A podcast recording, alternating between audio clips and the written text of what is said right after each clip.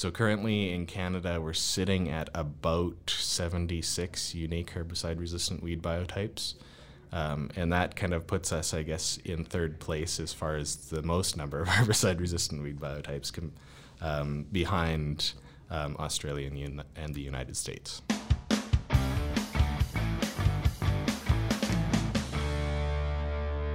Hi, and welcome to the Farming Smarter podcast. These podcasts are brought to you in part by Farming Smarter, the Lethbridge College, and the Canadian Agricultural Partnership, a joint federal and provincial government initiative for agriculture.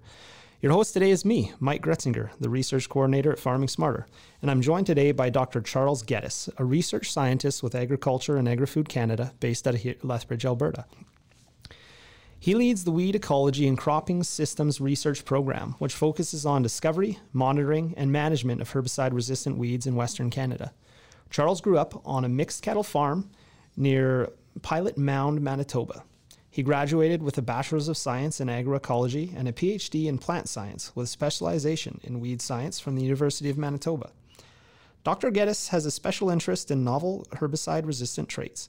He currently leads prairie wide research projects focused on management of glyphosate resistant kochia, weed seed bank management, integrated weed management in soybean, and development of revitalized long term agroecosystem experiment within the AAFC. His areas of interest include herbicide resistant plants, plant ecology, weed seed banks, agroecology, and long term experiments. Welcome, Charles Geddes. Well, thank you very much. My pleasure. Okay. So I wanted to start. I, I noticed you grew up on a farm, uh, and then you became a farm researcher. So so tell us a little bit about growing up on the farm and uh, how you got involved in agricultural research. For sure, yeah. So so growing up in, on on a farm, basically, we uh, the farm was in southern Manitoba. Um, so we the the farm mainly focused on on cattle production and forage production. We also did some grain as well, um, and it kind of my my interest first of all in weeds i guess started on the farm right of Okay. course as a as a typical farm kid a lot of a lot of the summer is spent pulling weeds on the farm right so so you gotta it kind of started thinking there's got to be a better way Absolutely. but uh, but really my, my interest in, in, in weed science kind of grew when I started farming with, with my parents, right? So um, we we were doing some grain farming and had uh, we took over um, a, a rented quarter section um, that that my dad and I were farming together, and basically the um, we didn't really know what problems came along with that, right? And and one of the one of the big issues that we ran into was herbicide resistant wild oats, okay. and uh, basically that's kind of where where my interest in weed science kind of started, and and my interest in herbicide resistance. So they they pushed you maybe to pursue academics rather than stay on the farm. Um, they initially they did, I think. Yeah. They they were very open to, to either one. Um, Okay. the my plan throughout uh, throughout university was actually to to return to the farm, um, and then and then that changed a little bit as as we got farther and farther into into academia and uh, and just different studies, right? So Yeah, well, that's. I'm glad you stuck around. We're really happy. I think it's your. You said two and a half years at Agriculture Agri-Food Canada now. yeah, that's right. So so I moved out to to the Lethbridge area in uh, in the summer of 2017 and and took over a. Uh, a research program that was that was quite well equipped to do field research, um, and and the uh, the research that that we're doing has kind of exploded over the last couple of years. So we're we're quite busy. Oh, that's really great. So we're we're going to hear a bit more about that research later. We're going to talk a lot about weeds and weed resistance though today, and so I, I wanted to start with maybe some some really simple definitions and some concepts just to make sure because there's things I know I struggle with and I and I should know. And you know, kind of when they, they go around and, and do those funny TV shows and you know they quiz people on the street and they ask them what's a GMO or something, and, and nobody can really give you a definition. And I feel like even within our, our ag community, a lot of people maybe struggle with weed, weed resistance and what it is and how it works. So we'll talk a little bit about that first. I think um, so one one funny thing I want to ask you is just kind of like, what do you consider a weed? What's a definition of a weed for you? Sure, yeah. So there's been there's there's been a lot of definitions of what is a weed, right? Um, in general, they call, they all get back to to the concept um, that a weed is essentially a plant that is out of place, right? So it's all open to to your specific interpretation, right? Do you want that plant to be there? Um, and if you don't, then then it is considered a weed. Doesn't really matter on the species. No, I like that. That's that's actually probably the definition, the first one that I that I heard that really resonated with me. So I like that a, a plant at a place and and ironically, a lot of the weeds we have here in the prairies right now probably started as somebody's beautiful ornamental plant from from Europe. Of course, yeah. There there are a lot of a lot of weeds that we deal with in our cropping systems that were introduced as an ornamental at one point in time and so so that's a little bit different maybe than than what the problem we have with some of the weeds now which is which is moving into weed resistance. So so can you explain what exactly that means by by herbicide resistance in weeds? Sure yeah. So so the uh, the definition of herbicide resistance in general this this might not be the exact um, wording but it's basically the the ability for a um, a plant to survive and reproduce following um, treatment with a dose of a herbicide that would normally be lethal to a wild type plant of the same species, right? So, and what we mean by wild type is is basically how that plant would be naturally in the environment, right? So, um, so resistance is is something that is a result of a selection pressure um, forcing that population to evolve resistance to the herbicide. So, if you compare that to to um, herbicide tolerance, which is different. Um, okay. So, herbicide tolerance is the ability for a plant to survive a herbicide application in general, right? So, it uh, it's not the result of a selection pressure. It's just that that weed, particular weed species, is naturally tolerant to that herbicide um, in the environment. So, so to to maybe clear up some misconceptions, then there's a non-lethal dose that you know you could apply to a certain weed and that that wouldn't kill it but at the lethal dose it would. That's not the same thing when we're talking about herbicide resistance. No so so that's not the same thing. Um, so so all all herbicides have a, a certain rate that we would be using them at um, in our cropping systems. And those rates can vary depending on the crop sensitivity as well right? But in general, um, those rates are set to be a lethal dose um, for the weed species that they're targeting right? Um, but if you if you are applying rates rates that are sublethal or below the labeled rate, then and the weed's not controlled, it's certainly not considered resistant. Okay, yeah, I think that's a maybe a common misconception that I hear about that you know applying a non-lethal dose is something that causes the resistance, and what we're saying is that the herbicide resistance is just a, a, natural thing that happens. There's a genetic mutation or ability of enzymes to change and adapt, and therefore those weeds are, are no longer controlled. And after a certain number of cycles um, or life cycles for those weeds, they just become resistant, and that population spreads. Right. So so there are there are different ways that herbicide resistance can evolve. Right. So um, just touching back on on non lethal doses. Right. So that actually is a way that herbicide resistance can evolve. Okay. Um, but if you are applying below the labeled rate and it's not controlled, that's not considered resistant, right? Um, but over time, um, if you if you're applying sublethal doses, you can select for a certain type of resistance. So as far as herbicide resistance is confirmed or concerned, there's there's different types of resistance, right? Or different mechanisms of resistance. So, in general, those are organized into a couple different categories. The first is target site resistance, and the second is non target site resistance. Um, so, target site resistance is um, basically it gets back to herbicide activity. So, when, when a herbicide enters the plant, right, it, uh, it binds to, to an enzyme target site, right? And when it binds to the target site, it is inhibiting or um, reducing the activity of of that enzyme or the ability, um, or we'll say, or the ability for that plant to have a certain metabolic function, right? Um, so it it um, so yeah, when the herbicide binds to binds to a target site, it's inhibiting um, something to do with either um, plant metabolism or physiology, right? Okay. So target site resistance results in from a, uh, a random and natural mutation in a weed, right? So these these mutations happen at random. Um, they're very rare, But um, every so often, you'll have a weed that has this mutation that confers a target site resistance, which basically reduces um, reduces the ability for the herbicide to bind to the target site and have its activity. Okay. So that's target site resistance. But if you look at non-target site resistance, um, there's several different mechanisms of non-target site resistance, and one of the main ones is metabolic resistance. Um, and so, getting back to these sublethal doses, um, metabolic resistance is a type of resistance that can be selected for by repetitive application of herbicide at sublethal doses. So, essentially, um, the way metabolic resistance works is when the herbicide enters the plant, um, the plants they they basically start to detoxify the active ingredients in the herbicide, right?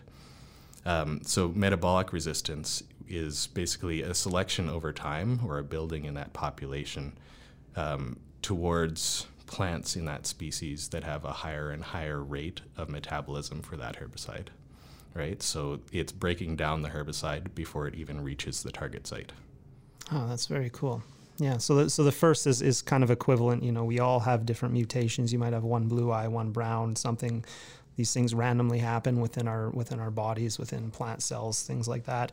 And the second is is more that kind of environmental factors where we just kind of you know only the strong survive type type resistance. Is that kind of the Yeah, some basic yeah. summary of how that works? Exactly. So Okay. so often for target site resistance, it's it's a very low proportion of the individuals in the population have the mutation, and repeated use of a herbicide at a lethal rate um, will basically allow for only those.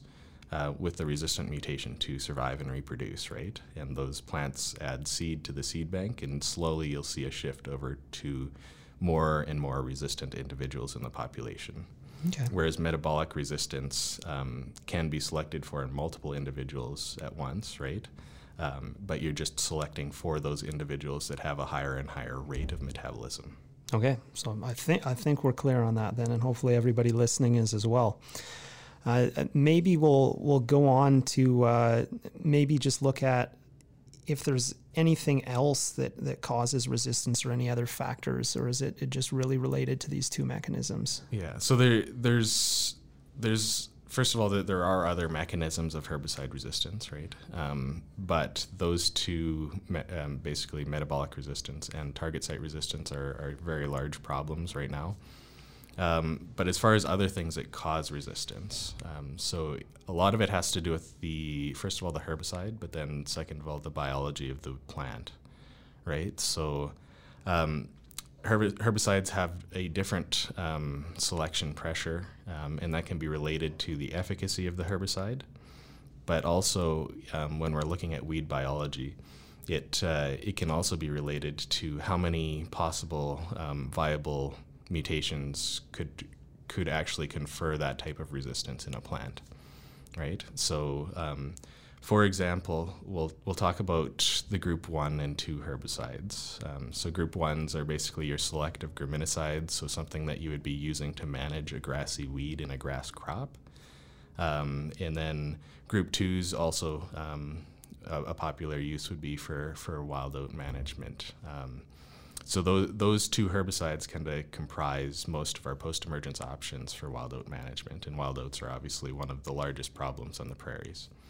Um, so those two groups of herbicides have a greater selection pressure for resistance, and the main reason being that there are several um, mutations that can occur in a plant that confer resistance to those herbicides compared to some of the other modes of action where there are not as many viable mutations. Um, so that is one thing, but then also there are several other factors like the genetic diversity within the species, um, the rate of outcrossing within the species, uh, as well as um, how much or what what we would call fecundity or the amount of seed that a plant produces, right? So, an example being kochia, um, it's it can select for resistance very quickly, and one of the main reasons is because it can produce 30,000 seeds per plant or more, right? Absolutely. Um, and another thing that I would mention is is the persistence of seed in the seed bank. So we generally think of um, obviously l- long term persistence um, being a problem with weeds, but actually, when we're talking about herbicide resistance, it's a short lived seed bank that can be a problem because you can have basically, you can select for a resistant individual in one year, and then those individuals will ultimately emerge the following year if it has short short lived seed bank persistence or low seed dormancy, right? So you can see a rapid um, selection for resistance quite quickly. All right. Well, you got me all worried and worked up about uh, weed resistance now. Uh, how how big of a problem is this across southern Alberta and, and Western Canada in general compared to say um, places like Australia?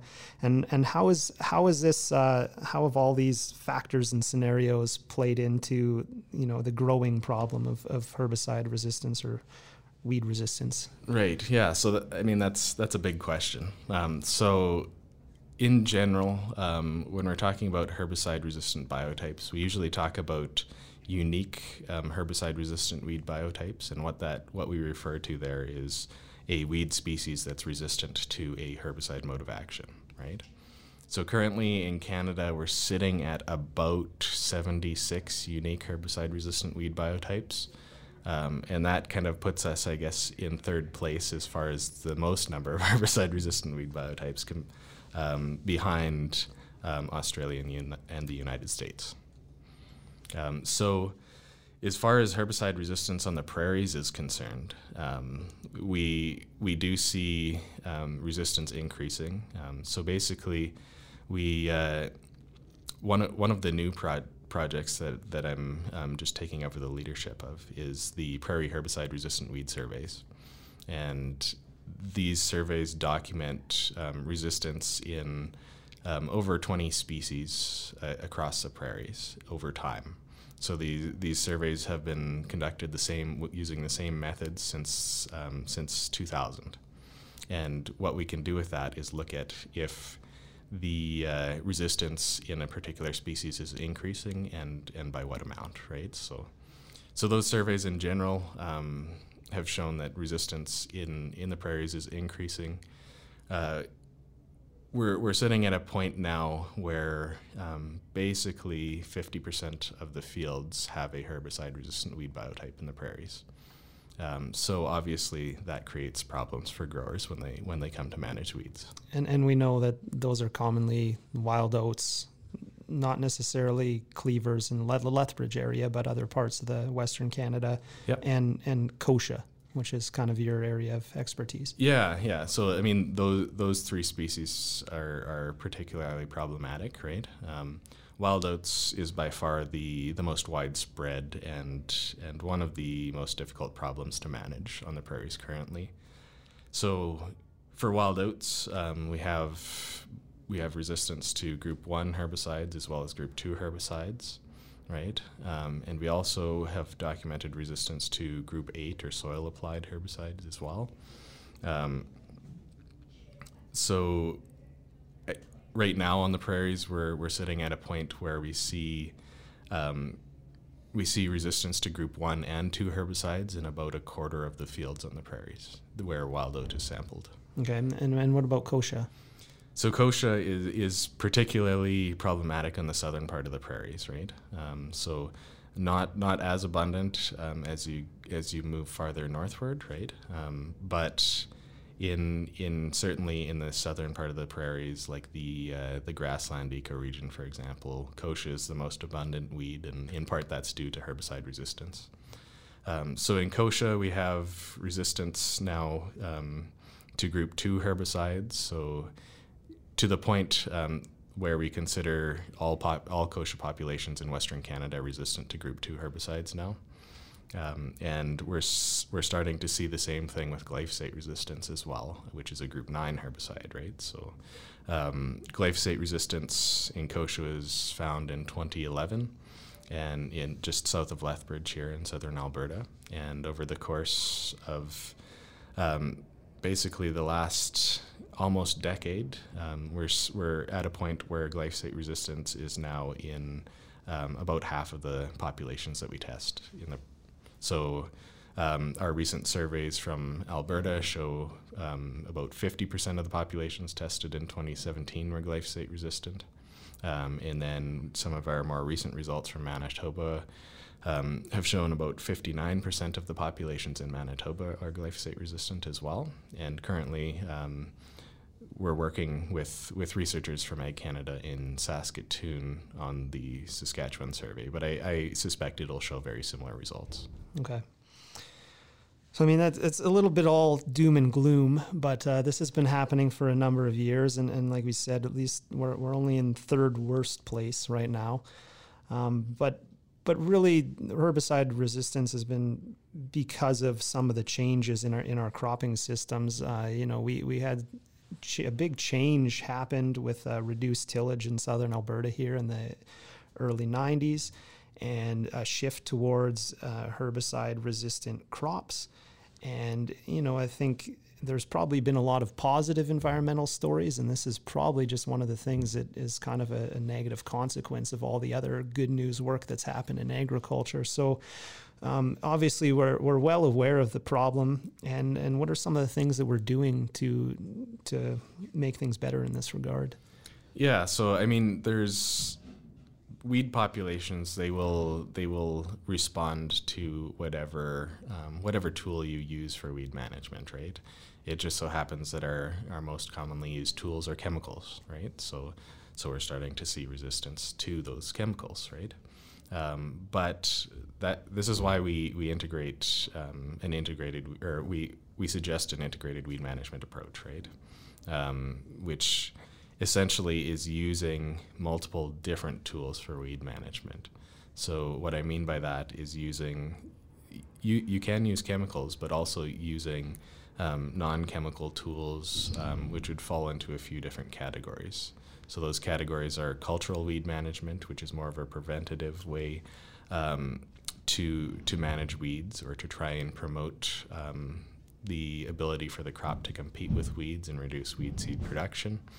Um, so some examples being like increased seeding rates, reduced row spacing, um, crop rotation, right? So planning um, planning your your weed management program beforehand. Yeah, and I've seen some really neat examples of that, like right out in the field. Just the difference between you know say 200 seeds per meter squared of wheat versus 400 seeds per meter squared, and you almost almost don't even need an in crop herbicide with the the high seeding rate, and you can just you can see visually um, really really really obviously how, how big of a difference some of those management practices are. Yeah, for sure. Like some some of our research on kochia, um, so we're looking at um, integrating. We're looking at crop rotation first of all, but we're also integrating some of the rotation in herbicide chemistries that comes along with that. Um, but in addition, looking at these cultural tools, um, specifically one experiment looking at the combination of row spacing and seeding rate, right? Yeah, I think the row spacing and seeding rate is, is it's not that it's obvious, but I mean, if you if you narrow up your rows and crank the seeding rate, more than likely you're going to outcompete the weeds, and there's probably a sweet spot in there, I imagine, for different crops and things like that. Yeah, um, I'm pretty curious about the the rotational stuff. I haven't I haven't heard much about that, and I'm not sure anybody else, any, any of our listeners necessarily have. So yeah, so so some of our rotation work, it's it's in the early stages, right? Um, but essentially what what we're looking at is um, is growing growing different crops at different phases in the crop rotation, right? And how um, the the rotation in, in, or the options as far as ro- herbicide rotation um, that come along with with crop rotation, right? So um, essentially, we're we're taking a layering approach, or we're layering um, pre-emergence uh, residual herbicides with post with the remaining um, post-emergence herbicides for kochia management, and um, the the results from that are, are, I think we'll we'll see um, more clearly down the road. Um, it's probably too early to tell at this point, but um, what some of our work is suggesting is that there are some some ways to optimize crop rotations from a weed management perspective when it comes to managing herbicide-resistant weeds like kochia. Oh, that's very interesting. I, I, know we're we're part of a bigger study looking at, at crop rotation, and it's, it's just interesting to see how big of an effect rotation has on just yield in general. So it's interesting to kind of take an, an extra add an extra layer and look at something like uh, managing herbicide-resistant weeds on using using those rotational tools. Of course, yeah. And so on top of um, so crop rotation and seeding rates, these are all examples of cultural weed management, right? So, yeah, that's right. So another category um, of weed management would be mechanical, right, um, or physical weed management. So so, I mean, one of the most popular um, or one of the often thought of uh, tools would be tillage, obviously, right? Um, which which was kind of the one of the one of the um, predominant practices before we we uh, we sort of entered this herbicide this area of herbicide resist, or herbicide management, right? Yeah, and, and um, that was probably largely eliminated with the, the push towards no-till. Um, uh, of course, farming, yeah, right? yeah. So, so um, we all know that there's there are um, negative consequences that, that come along with tillage, right? Um, but in in addition, um, I think using some of these tools in for patch management, right? So, so weeds they're inherently patchy, right? There's areas of the field where uh, that are much more dense than others, right?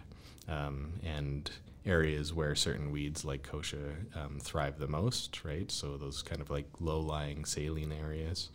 Um, so I think there is opportunity to use some mechanical um, or physical weed management in those areas, whether it's tillage or mowing or or some other uh, form of physical disturbance, or even say harvest weed seed control. Yeah, that's that's a really good point, and and actually I think that kind of brings me to maybe the next next topic or area of things to think about. Uh, one funny thing you kind of got me thinking of is is just you know we're maybe focused on the herbicide resistance, but you know even even mechanical. Have, have you heard of weeds developing like mechanical resistance or anything like that, or uh, you know certain adaptations to for that?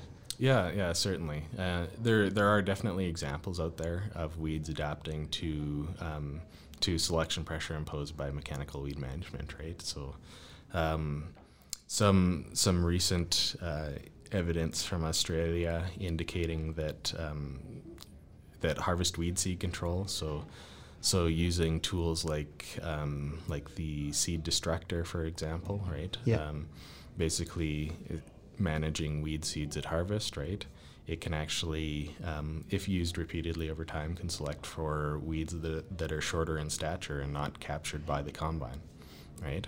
Yeah. Um, that so that that's just one example. Um, uh, another example being um, it may not be necessarily resistance, but but more tolerance would be um, weed species that uh, that um, reproduce vegetatively, um, something like like uh, Canada thistle, where tillage, right? So tillage can break up root fragments and drag them around the field and basically expand patches of Canada thistle because you're you're dragging wheat er, those roots to new areas, right? Oh, so it just gets more and more complicated the further in we get. Um, let's let's go back to uh, what we were talking about with uh, the patch management because I think that's uh, that's pretty interesting, and I know that jointly we're working on a on a project uh, to to manage those sort of things. You've you've consulted with us quite a bit on on the best maybe approach to managing patches. What are what are some of the some of the methods you think that are going to work the best for that sort of thing? Yeah, so I, well, I think they're. Um patch patch management it, it is going to be more and more valuable I think moving forward right? Because um, when we when we start to to use up some of our our best options for managing these weeds when it comes to herbicide resistance right? Um, I think patch management is, is a way that we can use maybe some of our our um, our older or newer technologies um, but maybe some of those ones that weren't necessarily sustainable at the field, field scale, right? So, like we're talking, we were talking about tillage, right? For example, um, tilling small patches um, might be a viable option, right? Where you can you can still have those benefits of, of zero tillage on, on the largest part of the field, right? Um, but those those smaller patches you may um, you may benefit from from using tillage for weed management, right? Um, other examples being um, coming back to the cost of herbicides, right? So um, we, we always advocate using multiple effective herbicide modes of action, right? Um, but obviously, using multiple herbicides comes with additional cost, right? So, so the cost of, of purchasing those chemicals and applying them to to an entire field versus the cost of pur- purchasing, say, uh, another mode of action and applying it to a dense patch, right? Yeah. Um, so I think this is where um, this is where some of some of the technologies um, regarding um, mapping, right, of, of weed patches, for example, and and where to um, where to apply these additional tools or technologies in an efficient way. Yeah, that that's really what the the project that we're we're doing right now is about. Where we've got 360 acre fields that have been mapped with the Veris EM38 satellite topography, um, drones imagery, things like that. And uh, you know, in the office the other day, Trevor was going through and basically training the uh, the software to recognize those patches of kochia, and so kind of zooming in on you know really detailed images of the field and trying to get it to recognize and hopefully we can build a prescription from that. And then like you said come up with one of those one of those strategies to manage the kochia and then monitor it for a couple of years and see see which are the which are the viable options and yeah exactly. And i, I think that that's that's a really good opportunity um, to to try and um, to try and utilize additional tools for weed management, but also try and try and save farmers the cost of, of applying um, applying expensive tools to a large area of the field. Yeah, it's really it's really a win-win when you think about it that way. I mean, you're more than likely a, a farmer might end up spending less money, get better product, and get even better control and, and bang for their buck out in the field. So really, kind of win-win uh, in the end. So, is there anything else that you're working on in terms of research and, and weed management that we haven't covered yet? Great, Yeah. So I mean, we we work on a wide range of things. Um, yeah. So so we we did cover some of the kochia work. Um, another another interesting experiment that we're working on for kochia is looking at um, at cutting kochia at different times. Right. So. Um, it all gets back to the biology of the plant and actually the fact that we don't even know at what time in the growing season kochia produces viable seed, right? So um, a lot of times, I mean, kochia is the first weed to emerge in the spring, but it's also the last one of the last ones to emerge or to mature in the fall, right? So, um, growers when they when they go in to harvest their field, they're having to deal with these these green lush patches of kochia, right? Yeah. Um, and often, what they do or what they have to do is, is, harvest around these patches because you don't you obviously don't want that green material going through your combine, right? Um, and kochia is actually um, it's it's a fairly viable feed uh, for animals, right? So um, a lot of a lot of publications refer to kochia as as poor man's alfalfa. I like that. But uh, yeah, so the the issue though being that if if growers are cutting these kochia patches and using them as feed or selling this feed off farm, we they could potentially be transferring herbicide resistance traits along with that, right? Okay, so so um, there are actually producers using it as feed. Oh yeah, oh, yeah, okay. for sure. And and some of our uh, some of our, our work that we've added on to this experiment is actually looking at the feed value of kochia at different times throughout the growing season, but also trying to correlate that with um, when the seed becomes viable. So, is there an optimal time to come in and say cut a kochia patch that will work well as an animal feed and still not have viable seed?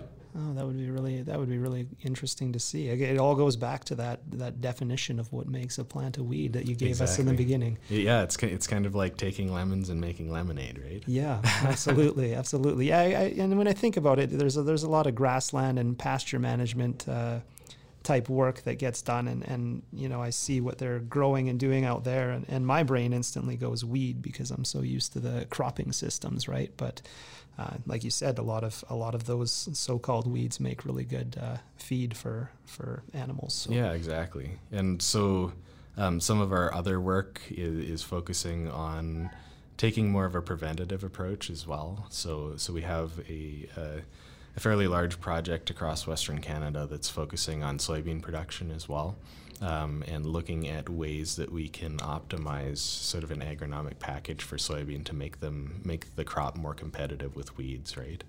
Um, so when we looking looking at the United States, we see um, several weed species, very problematic weed species that are that are resistant to glyphosate, and many of them were selected for in soybean cropping systems. Yeah, the, the corn, soybean, you know, Roundup Ready system, I, they, they kind of go hand in hand almost from that whole movement of that um, that cropping system, corn, yeah, soybean, yeah, corn, exactly. soybean. So, so, so for soybean, we're, we're looking at um, trying to optimize planting dates, um, as well as looking at row sp- like row spacing, seeding rates, um, ver- the variability among cultivars as well. Like looking at um, soybean has has an enormous range of phenotypes, right? So looking at like a slender variety that's not very branching versus something that's very aggressively branching, right?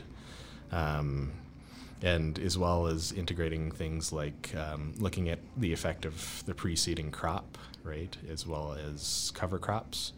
And the, the interesting thing with soybean um, that we're trying is we're trying to use cover crops and um, preceding crop stubble to drive down the available plant nitrogen in the system going into the soybean phase of a crop rotation because soybean nodulate and bi- can fix um, nitrogen from the atmosphere, right? So the, if we can drive down nitrogen going into soybean, that nitrogen is ultimately available to the weeds in that system, right? So we're we're trying to decrease the ability for those weeds to compete with soybean.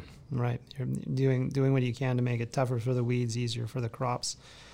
Uh, one thing that I that comes to mind whenever we think about uh, kind of those agronomic factors, or one thing that I think of in my head is is by doing all this, do we sometimes make our our crops more wimpy and make our weeds stronger? Do you know what I mean by that? Is that something you, you hear about or yeah, is a concern? I, I think um, o- over time, a lot of breeding efforts are they they ultimately focus on crop yield, right? Mhm. Um, and and I mean, for the most part, they focus on on getting a high yielding crop in a weed free environment, right? Um, and they don't necessarily focus on traits that would make that crop more competitive against weeds, right? Um, there are there are examples in in other areas of the world where they've actually um, focused on integrating um, crop um, or competitive traits into crops, right? So things uh, things like leaf area, for example, um, that that would help the crop close the canopy quicker and help compete with weeds, right?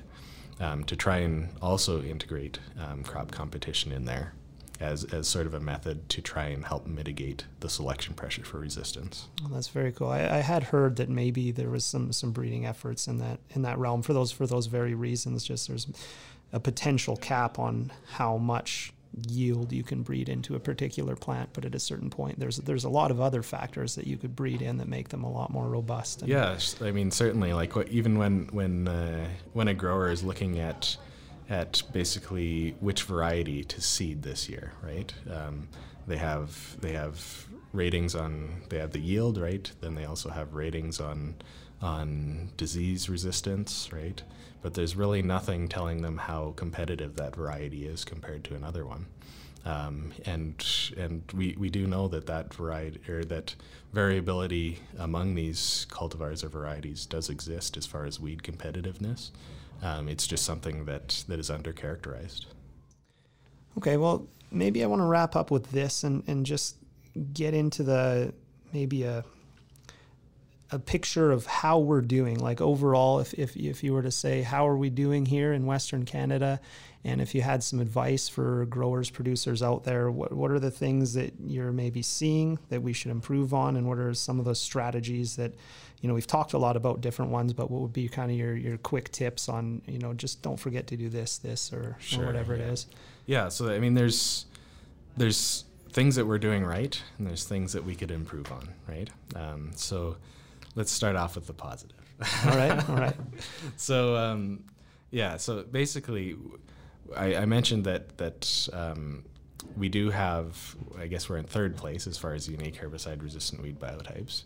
Um, we we do have lower a lower number of resistant biotypes, be, because basically we still have a fairly diversified cropping system compared to other areas of the world, right? Um, again, with reference to, to many areas of the United States focusing on uh, corn, soybean crop rotation, right? Um, whereas we have have a good integration of, of cereals, oilseeds, and pulses in our crop rotation, right? Um, and and so one of the things that we need to do is is try and maintain that diversity for sure within our crop rotation because that we, we're definitely getting that right. Um, so as far as things to improve upon, I mean, um, in general, we know that I mean herbicides are, are a quick and easy method for weed management, right? and um, they're, they're something that we want to try and maintain um, their efficacy into the future, right? And one of the, what the main way to to maintain their efficacy um, is to um, basically, I mean, the main way is to not use the herbicide as much, right? Um, but also integrating in non-chemical weed management. That's that's the area where we need to improve upon. Um, so obviously there's as we covered there's there's um, an abundance of ways that non-chemical weed management can be integrated into a crop rotation right um, but i think um, focusing on, on thing on areas where we can add it in um, at sort of minimal cost to a farmer like we were talking about, um, like patch management, for example, um, using some of the new technologies as far as is mapping out a weed patch, right, and and actually adjusting your management practices based on how that weed exists in the field. Well, that's great. I know one thing that I struggle with personally because I, I do a lot of the herbicide selection and planning out on our on our research farm is that you know, sometimes I just get lazy and I've used something in the past and it works good. And so I order the same thing again, not, you know, putting the effort in to say, hey, I better make sure that I'm rotating a herbicide group or whatever it yeah, is. For sure. So that, that kind of that that brings me to to one point that I think we should cover. Um, so I I certainly don't blame anybody for, for going back to a herbicide again and again that, that has been effective for them in the past, right? Um, because um, and I, I think that uh, that that's obviously not a sustainable approach um, when it comes to using herbicides, right, and maintaining their efficacy into the future. Um, but I think that um, one area where farmers could benefit is knowing the the profile of resistance or the type of resistance that they have on their farm, right? So um, so across the prairies, there there's um, there's several labs that offer sort of fee for service diagnostic testing for herbicide resistance, right? Um, and basically, by sending in samples to to these labs, growers can figure out is this weed population resistant to this herbicide, right? Yeah. Um, and I think that that's a valuable tool when it comes to to knowing which herbicides will be effective right? Um, and that that may help growers sort of get out of the rut of going back to that same herbicide over and over again.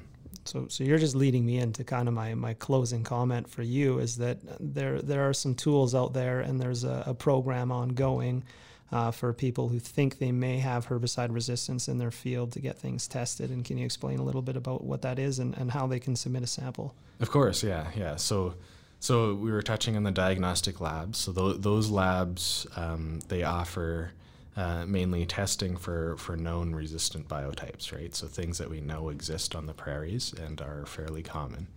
Um, so outside of that, uh, when we when we start getting into the realm of, of something that is new or novel on the prairies, right? Um, so this this is sort of where where our lab can come in and help. Um, so what we do is we we offer essentially free testing for for growers for types of resistance that we do not know to exist in that area, right? Um, so if a grower suspects that they have resistance to a certain type of um, herbicide or a certain mode of action that's uncharacterized, they can contact um, myself and and submit a sample, and we'll we'll do um, testing for free. Um, and essentially, what that is is it's it's trying to get at sort of an early mechanism um, to to diagnose types of resistance at a point where where they can be managed before they become a, uh, a very large problem, right?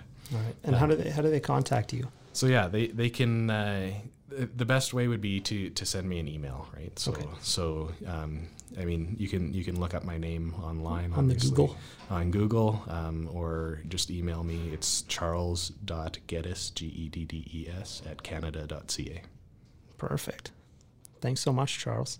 My and thanks pleasure. very much to uh, the CAP program as well as the Lethbridge College for partnering with us here.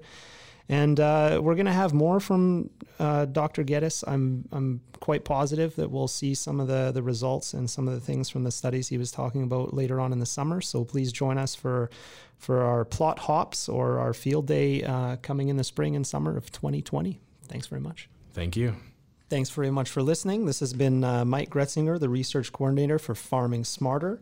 Uh, please subscribe to the podcast. You can listen to this on SoundCloud. You can find us at farmingsmarter.com.